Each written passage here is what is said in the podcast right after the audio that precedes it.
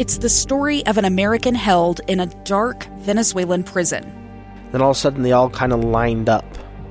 They pointed their guns at me. And this is the point where I thought, I'm going to die today. I'm Becky Bruce. I spent a year working on Hope in Darkness, which now has more than 2 million downloads. Find it on kslpodcast.com or wherever you listen to podcasts.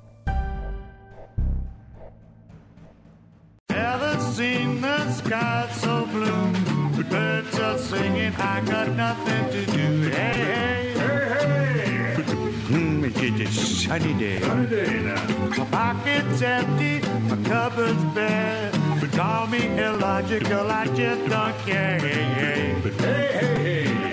It's just a sunny day. Hey, hey, it's a sunny It's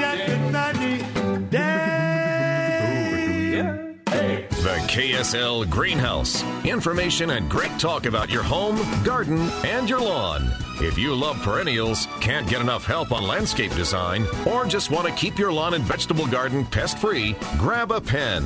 It's the KSL Greenhouse on KSL News Radio. Good morning. Thank you for joining us for the KSL Greenhouse. Maria Shilaos, Taun Beddes with you this morning. We'll be taking your calls at 801 575 8255. Phone lines are open. And you can also text us at 57500. If you're going to be out in the yard today, you're going to have to bundle up. It's going to be a cold one. It is, but we're not supposed to have any precipitation. So I'm hoping that if folks need to get out and work, that just the very act of walking around, moving things, raking makes you warm. Yeah, sometimes I start with a coat and then I have to go down to a sweatshirt because I just get all sweaty. Yeah. So I part of fall cleanup is a lot of times people will de-junk their garages and yards mm-hmm. and once in a while you can come upon lumber inexpensively very inexpensive or for free you know checking craigslist or our own ksl.com the classifieds on there and looking for that because it's a great time to actually build and install raised beds if you can do it before the ground freezes because all the materials are there you can get it all ready and just be ready to go for spring we don't often think about it but you can do a lot in the yard in the fall, and this is one of them. One of those things that you can do.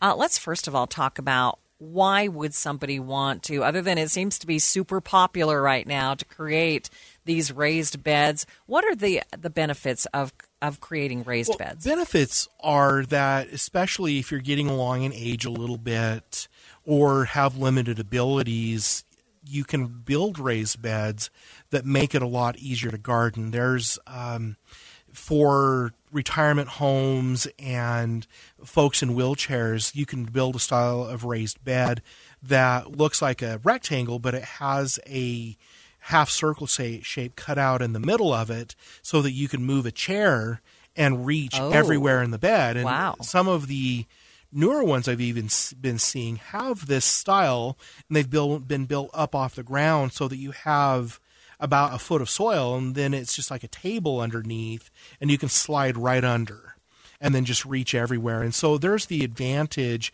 that if you have limited mobility or just limited abilities, you can build a raised bed that allows you to garden. I love how creative people have gotten. I don't know if it's just the whole social media sensation, but I, I love looking at the videos at how people have created different types of raised beds and containers Yes. in their gardens. And the other reasons you would build one include that your soil's so rocky that you can't really work it with a tiller or shovel. Mm. It's super salty or somehow contaminated, or you just don't have a lot of room. And so, as a part of the ornament of, say, a deck or a patio, you're putting raised beds around the deck or patio to grow plants in so that you have a space to do that. But let's say that you have the advantage of, say, you have land, you know, a fifth of an acre, quarter acre, whatever it is, raised beds usually are not any more productive than just traditional gardening right in soil.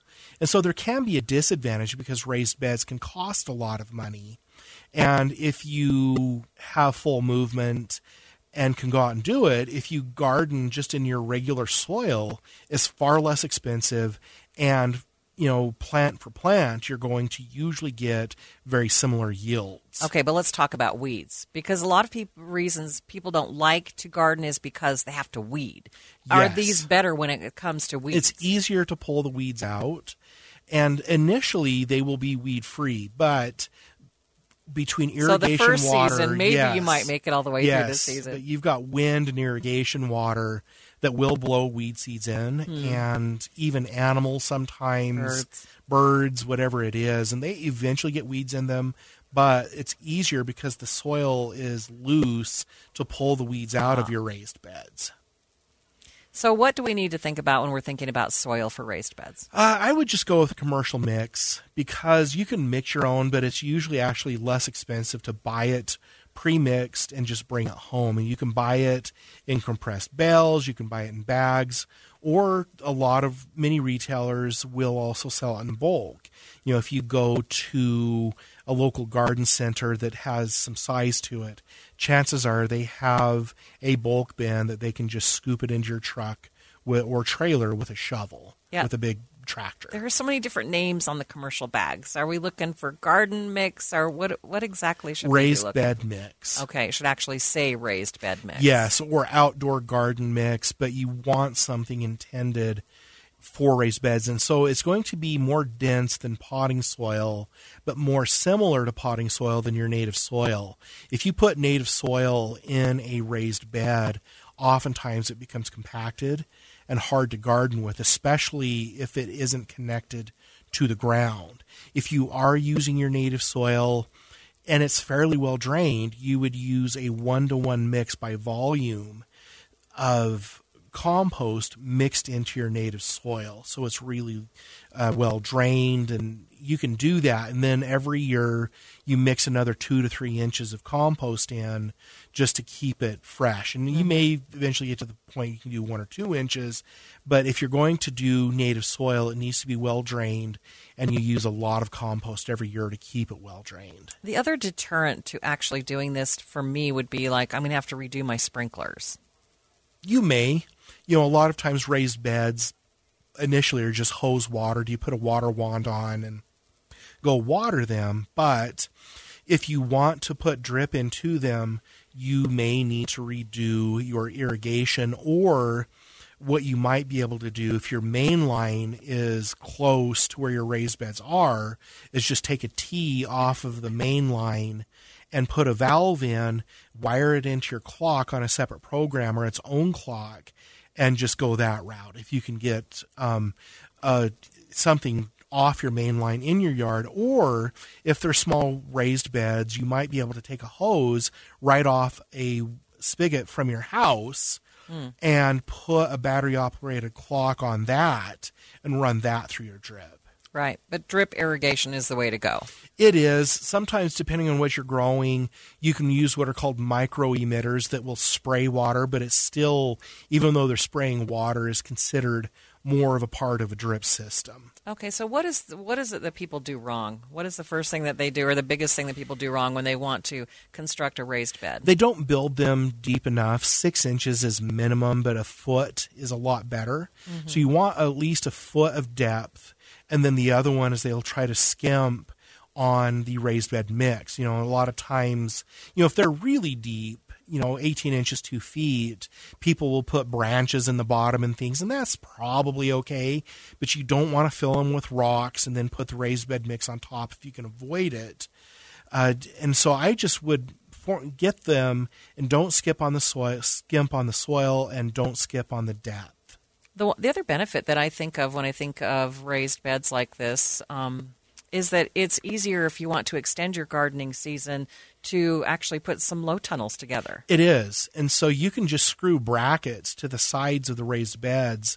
And if you're using fiberglass poles or PVC pipe, either way, you can just put the fiberglass poles or PVC into the brackets on the side of the bed and then just put the plastic over there and secure it. And then what you would do is just do one side almost like it's hinged if you need to get into it so you can lift one side up. That's one method, but you don't have to do that. You can there's all sorts of ways to do this, but a lot of people will put brackets so that it just holds everything in place. Yeah, and if people want to see exactly how to do that, we do have a video that we did put up that we did shoot with Sheridan Yes, about extending your on gardening Our YouTube season. channel. Yeah, probably the easiest place to find that one would be on the KSL Greenhouse YouTube channel. So check it out there. You can also uh, find a fact sheet and pictures on how to construct a raised bed garden on the KSL Greenhouse Facebook page right now. We'll take your calls and questions when we come back. Phone lines are open. Number to call 801 575 8255. You can text us at 57500. I'm Dave Cawley, investigative journalist and host of the podcast Cold. Don't miss Cold's new season 3, where I look into the unsolved disappearance of Sheree Warren, a woman last seen leaving her job at a Salt Lake City office in 1985. Police cast suspicion on Sheree's estranged husband and boyfriend, but never made any arrests or recovered Sheree's remains. Find Cold Season 3, The Search for Sheree, anywhere you get your podcasts.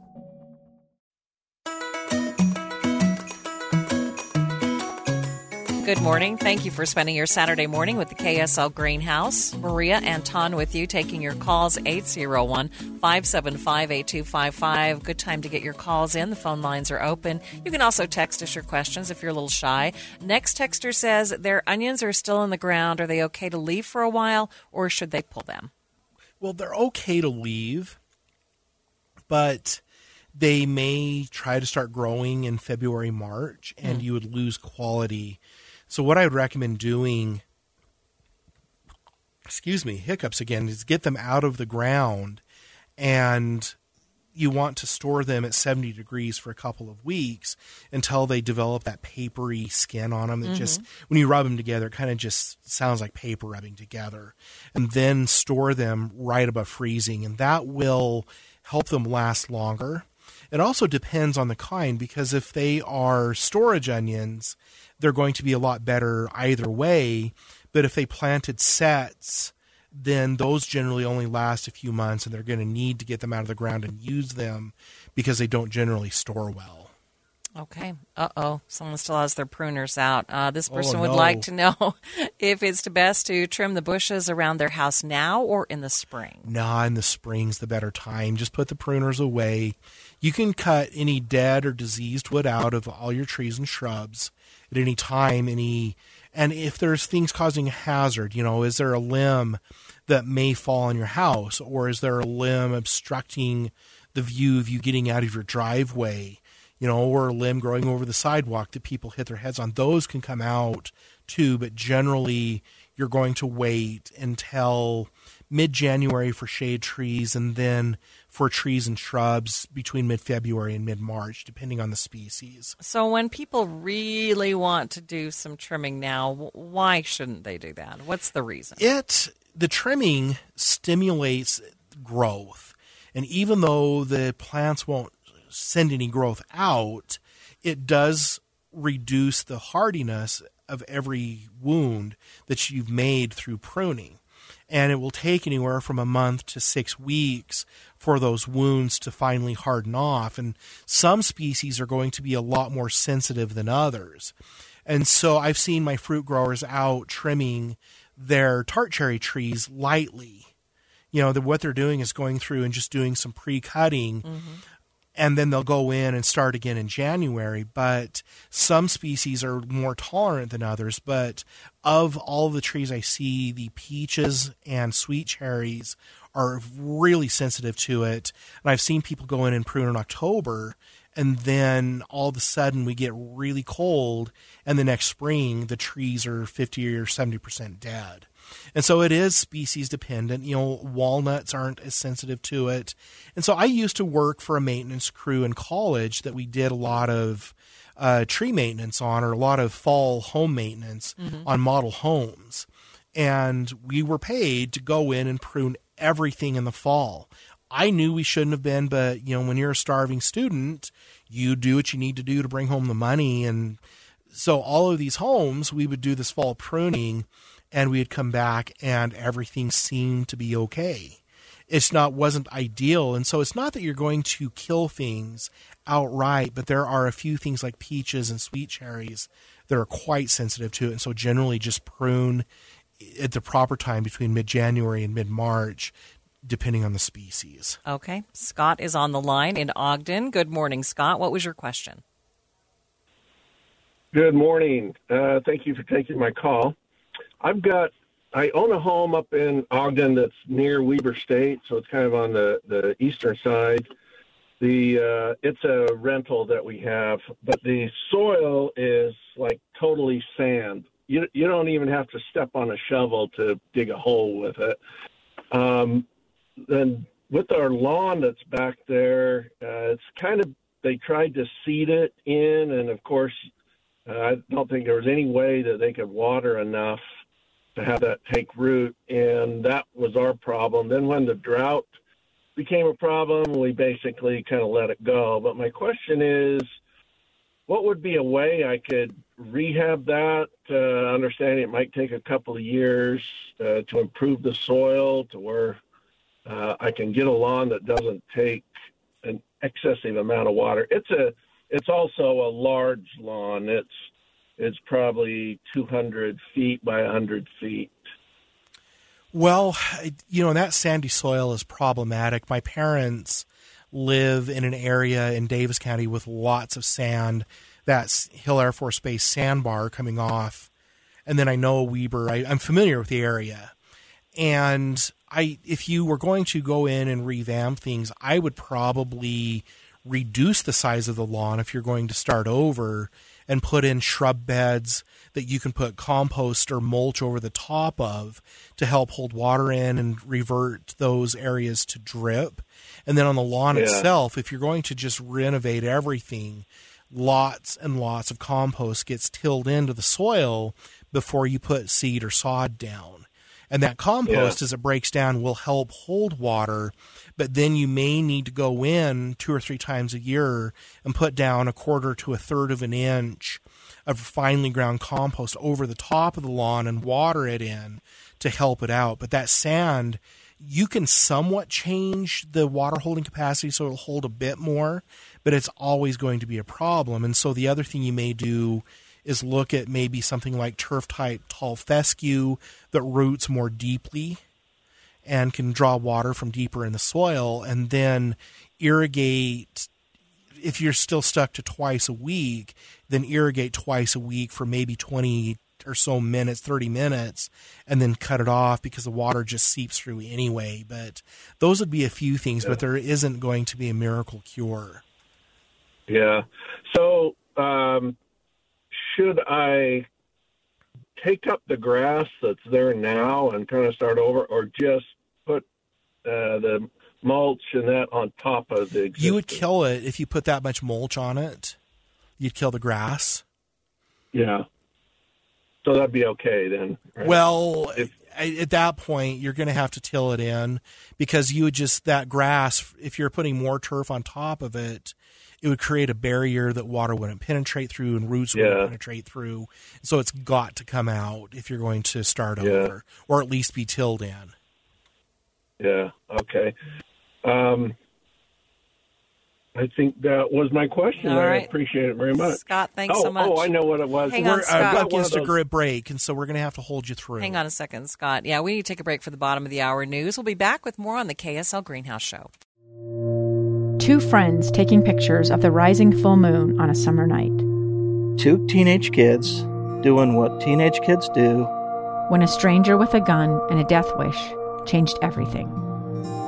It was violent, it was senseless, and I will never understand it. I will never accept it. I'm Amy Donaldson, and unfortunately, we're all too familiar with stories about how violence shatters lives. But what we rarely see is how they are rebuilt. In a new podcast, The Letter, we relive tragedy, but only so we can hear the rest of the story the struggle to reclaim lives, the realities of grief, and the possibilities of forgiveness. I believe in miracles. Sometimes I thought there are no miracles. Yeah, there are, and this is a big one. Follow the letter at theletterpodcast.com or wherever you get your podcasts.